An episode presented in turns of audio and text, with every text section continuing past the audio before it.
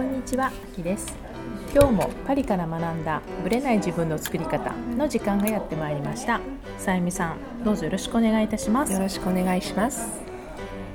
日本からフランスに戻ってやっぱりいっぱい荷物を持って帰ってくるじゃないですか、はい。日本から。のはい。今回さゆみさんがあるいはいつも日本から大量に持ってくるもの、ね絶対これだけは持って帰ってくるぞみたいなグッズとかものってありますか？ありますよ。例えば？絶対欠かさないのが、うん。サランラップ。クレラップでもいいんですけれども、うん。あのこれは最低7個か8個ぐらい50メートルの長さのものをうん。買ってくるんだ。買ってきます、大きさは？大きさは中くらいかな、あうん。一番大きいのそんななあのうん。幅の広いのは必要ないので、ええまあ、中くらいのサイズのものをうん7個とか8個とかうん。買えるだけとりあえず買ってきます。あとジップロック。ジップロックね。そうです。ジップロックいいよね。あの確かに。フランス製のより日本製のものの方が丈夫ですね。あやっぱりそうなんだ、はい。私フランスでは買ったことなくいつも日本で、うん。たまたま持って帰ってきちゃやうんだけど。っぱり丈夫ですよ。で私がやるのは、うん。iPad をジップロックに入れてお風呂場で Kindle で本を読む。大事ね、こうするとあの、ね、濡れないし、うん。あの安心して。ティいいですね。そうやっぱり全然違うんですよクオリティが。なので安心してお風呂場でも読書ができる。なるほどね、はい。あじゃあジップロックは読書用でもあるんだ。そうなんです。だから4箱ぐらい10枚入りうん。4箱、うん、40枚分ぐらい買ってます場所ね取るんだけどね。そうだから箱から全部出してうん。持って帰るあん袋だけ持って帰る袋だけ、はい、サランラップはダメそのまま持って帰んなきゃね。そのままなんですけどでも最悪サランラップ用の,、うんあの箱？箱というか、こう買った。ケースね、うん。が無印良品で買ったものが、はい。はい。こちらにもね無印あるので、はい。はい。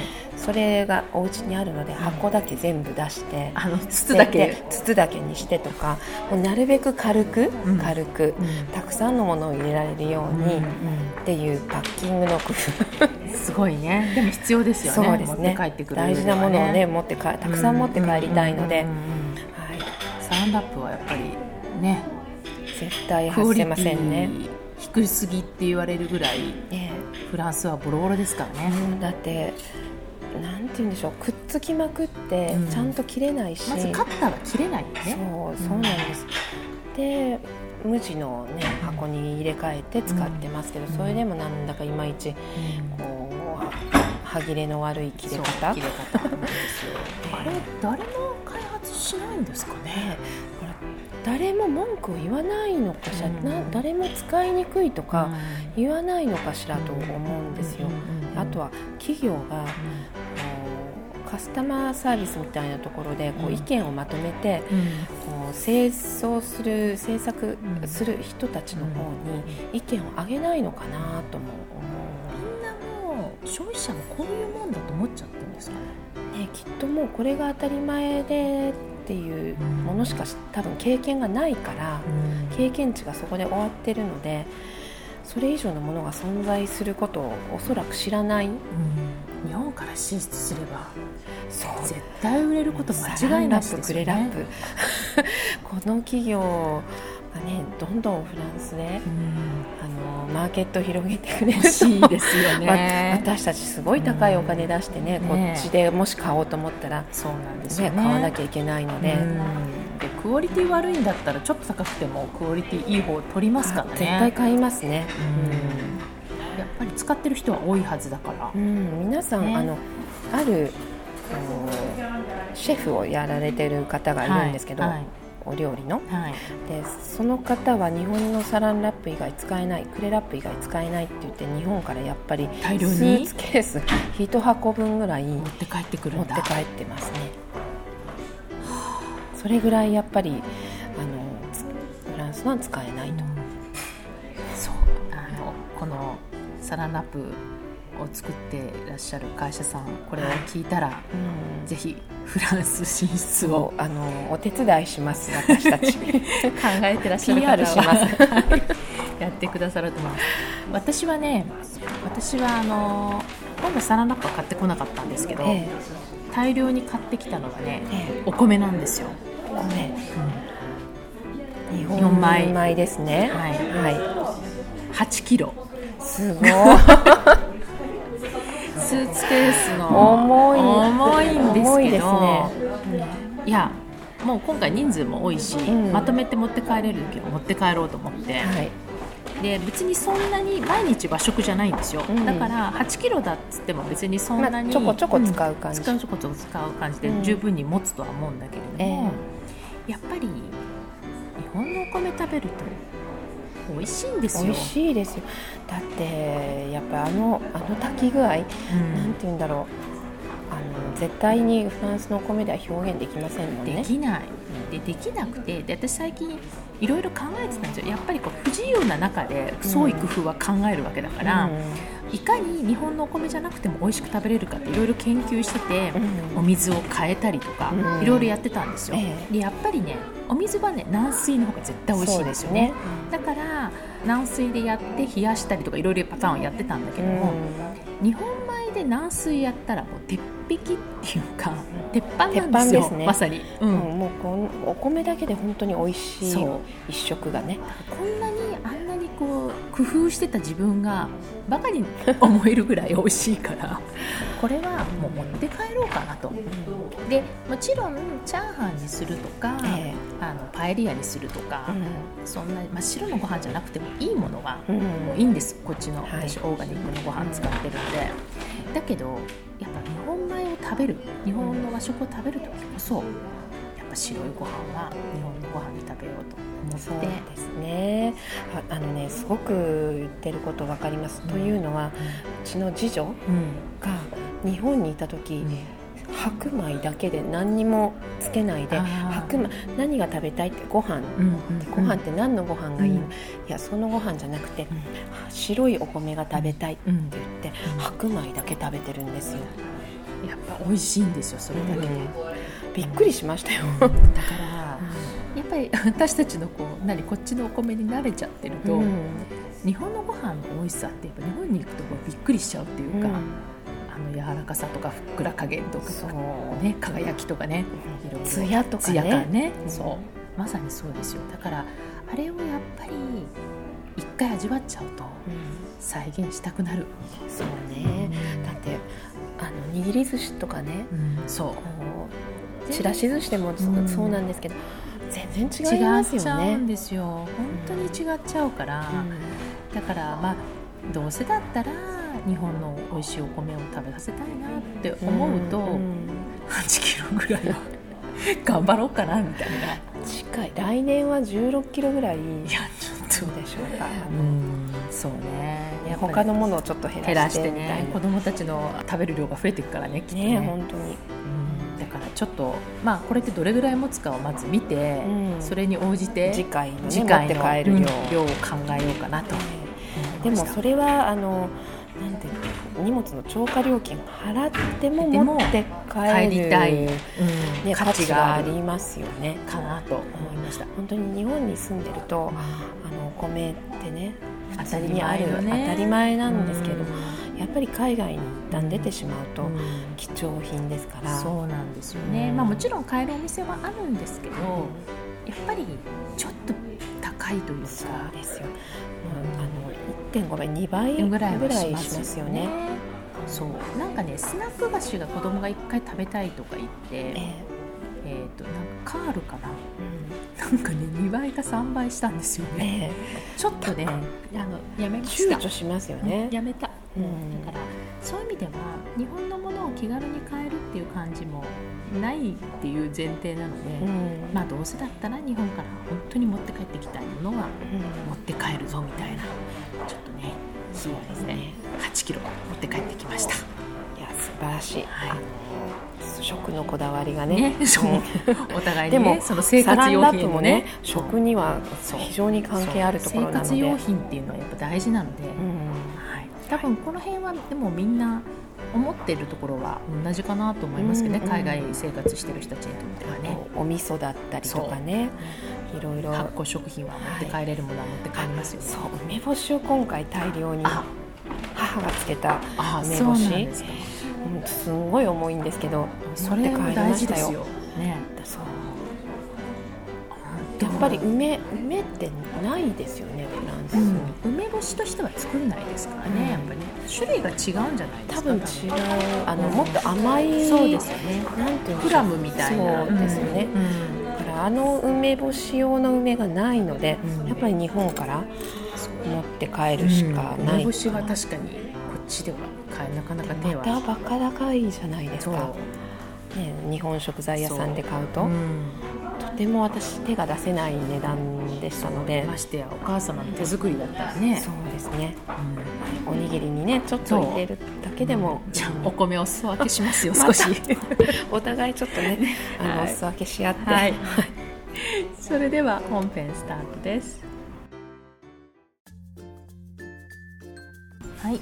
今回はディスカッションという形で、えー、いろいろお話をしていきたいと思いますけども、はい、さゆみさんの方でちょっとあの面白い話があるっていうことなのでちょっとその実例を伺ってもいいですか？そうですね。あの最近ちょっと、うん、気になることがあって、はいはい、あの人って変わる人も、うん、こういう自分を変えたいとかいろいろ言うじゃないですか、はいはい、変わる人と、全く変わらない人がいると、はい、同じ状況でも。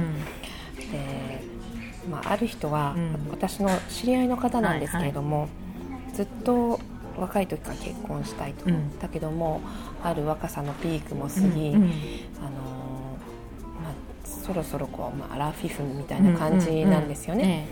なんですけれども、まあ、結婚したいと言いつつ、うん、パートナーが欲しいと言いつつ、今でも一人、何も行動を起こしていない、うんうん、でもう一人の方は、やっぱりアラフィフなんです、うんうん、だけど彼女も結婚したい、パートナーが欲しい、だけどある行動を起こし、自分のことを全てさらけ出し、まあ、あるところに登録をしたんですね。なるほど、ね、自分の情報を素直に全部、私はこういう人ですと、でこういう私でもよければお付き合いしてくださる方いるかしらみたいな感じで、自分を、まあ、売り込む行動に出たんですね、うんはいはい、そしたら素敵な人と1年間のお付き合いの結果、うん、見事あの結婚ご結婚されて、うんうん、で今は本当に幸せにな生活を送られてる、うんうん、で一方は本当にあのいいないいな、うん、私もじゃああの登録するわなんて言ってたんだけども、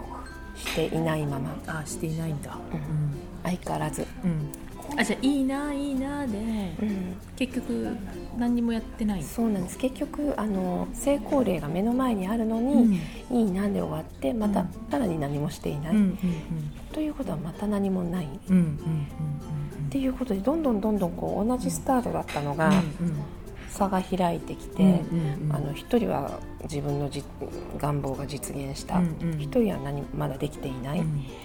一歩のアクションの差が、うん、一つのアクションの差が大きなこう、うん、違いを生んでいる。なるほどね。っていうのを見て、うん、あなんでこの人はこう、うん、こういう行動ができたのにこの人はできないんだろうっていう、そのなんていうのかな違い、面白いですよ、ね、っていうのを、どこが違うんだろう、うん、なんかメンタルの部分で何かあるのかな、うん。うん、それは私が聞いてて思ったのは、はい、まあ、どっちを A さんにしようかな。じゃあその見つからない方を A さんにして、パートナーが見つかった方を B さんとしたら、はい、A さんは欲しいなと思ってるけど、やっぱり本当に欲しいわけじゃないんじゃないかな。心底思ってないから行動も起こ,、起こさない起こらない。起こらないだと思うんですよ、うん、だからなんていうのかな。いいなっていうのはまあ言い方変だけど上辺だけっていうか、本当にまあ本当にいいとは思ってるんだけど、うん、そのいいなと思ってるところに行かないと言い方変だけど、死んじゃうわけじゃないじゃないですか、なんとか生きていけるじゃないですか、一、人でもた多分生きていけるから、その自分も居心地よかったりするわけなんですよね、うん、もしかして自分は一人の方がいいのかもってなんとなくもう一人の自分が言ってる？んですよね。多分。言っててだから変えるとこまでのアクションまで起こらないというか、うん、起こさせないというか、うん、起こる必要がないみたいな、うん、だけど多分 B さんはもうこれからの人生はやっぱりパートナーと行きたいっていうもう多分自分の理由がはっきりしてるんじゃないかなと思うんです、ね、すごく強い思いがあったみたいなんですよ、う。ん、だからただのしたいじゃなくてもうそっちに行くっても決めちゃってるから、うん、何の迷いもない。なかったみたいですよ、うん、だから多分個人的理由っていうか本人のなぜそれを本当に欲しか欲しいのかとか、したいのかっていう理由がはっきりしてるかどうかっていうのがまずすごく大きいのかなっていう、うん、だから A さんの方は欲しいとは口では言ってるけど、別になかったらなかったで楽しくまあなんとなくは生きていける。そうですね、今のこの世の中ね別にパートナーい。なくてもね、ね、困らないですもんね、うん、だからそこがだからできるできないじゃなくて、うん、そうしたいかって思いがどこまで本です、ね、本心で本気かっていう、ところがもう違うのかなっていう前提条件として。でそこが次の一歩を踏み出す、まあ、勇気だったり、うん、励みになったりするじゃないですか、うん、だってそうじゃなかったら登録したりしないじゃないですか B さんが。でも A さんはアクションすら起こさなくても済んじゃうんだよねやっぱりね、うん、っていうところかなっていう話を聞いてて思いましたね、覚悟を決めるっていう話もしてたじゃないですか、あきさんが。それもあるけれども、うん、本当に自分の本心からふつふつと湧き上がってくるものが、本当にあの、覚悟のあるものかどうなのか、で行動がもう決まおのずと決まってくるっていうことですよね。だからいいなとか、うん、なんかまあその外的な価値観でなんとなくそれが良しとされるっていうからいいなと思ってるだけで、うん、本当は全然欲しくないのかもしれないですよね、うん、さんは、うん、でも本人は実は認めないっていう場合もあるんですけど多分、うんうん、でも、そういうところはやっぱりあるのかなっていう気がします、ね、それがやっぱりこう自分の本心に向き合うことも必要ですよね,、本当に私にはパートナー必要なの？本当に欲しいと思ってるの、っていう。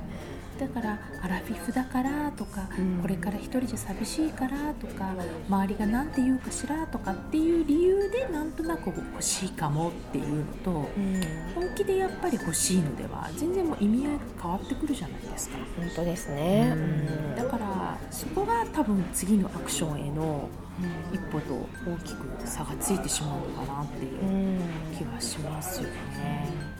必ずいますよね。変わる人と。そうですね。変わらないっていう、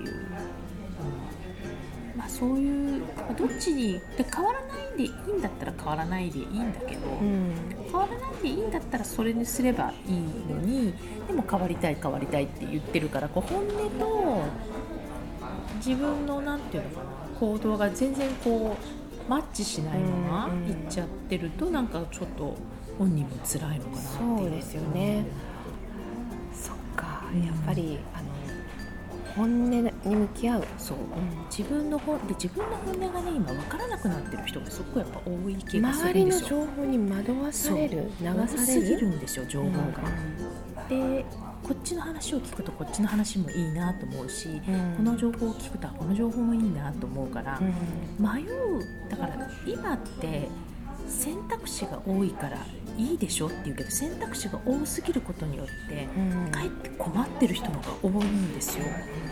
どうしたらいいかわからないし何を根拠に決めたらいいかわからない、うん、だからその中で自分の本心と見つめるっていうことは本当に大事なことで、うん、それはねやっぱりこの間の匠さんのインタビューもそうだけど時間を作るしかないんですよ、ね、本当そうですね、うん、だって作らないと自分に向き合える時間も取れないし、うん、それはあえて作らないとですね。だから私には1分も取る時間はないって言うかもしれないけど、変な話お風呂の時間とか、トイレの時間でもいいからちょっとでも作る時間っていうのを、やっぱり意識的に持っていくっていうことにしていかないと、永遠にその生活のリズムに流れていくので、そうするとこう自分のことに向き合わなくても、まあ、なんとか生きてはいけるけど、気づくとあれみたいなことになった時にはちょっと時間もすでに経ってしまっていたそうなんですよ。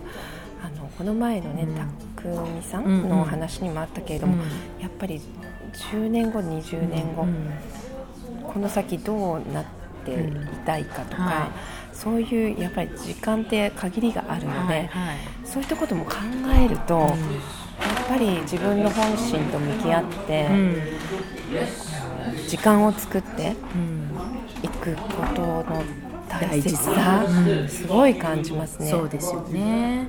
それはねやっぱりもう意識的にやっていくってことを、もう決めていかないと、うん、本当に永遠に変わらないかもしれない、うん、そう。気づいたらもうあれ死んじゃったみたいなね。そうそうそうもったいない、ね、そういうことも。そう。なんでいつ死ぬかわからないんですもんでそのきっかけは何でもいいんだけどでも少なくとも何かに頼ってこれをすればできるんだよとかじゃなくって、うん、自分の意思で何かをどう変えていくのかっていう、うん、やっぱ主体的なスタンスっていうのは、やっぱりずっと持ってないと、うん、これをすれば例えばこの資格を取れば変われるかもとか、何かによって変わるっていうきっかけにはなるかもしれないと、変わるのはやっぱ自分自身だから。そうですね。そう。環境によって変わることを期待しない方がいいはい、A さんと B さんはこの後どうなっていくんでしょうか、ね、だから本当にこの先が興味深いところで、本当に一つのアクションの差でここまでこう差ができてしまったっていうのは結構私もびっくりしてるところなんですね。はい、A さんがね、次のアクションを取れるといいんですけどね、早く自分自身に向き合って本心、はい、本音というかね、うん、自分の方向性を見つけてくれることをね、うん、願いたいと思います、ね、本当にそう思ってます。はい。ありがとうございました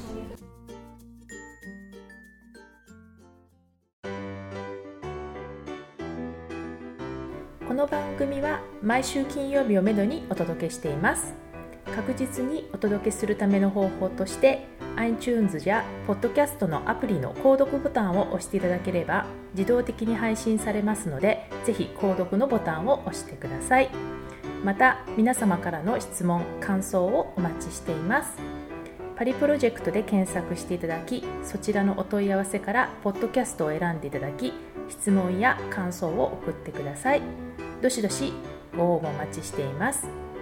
また来週のパリから学んだブレない自分の作り方をどうぞお楽しみに。さゆみさんありがとうございました。ありがとうございました。秋でした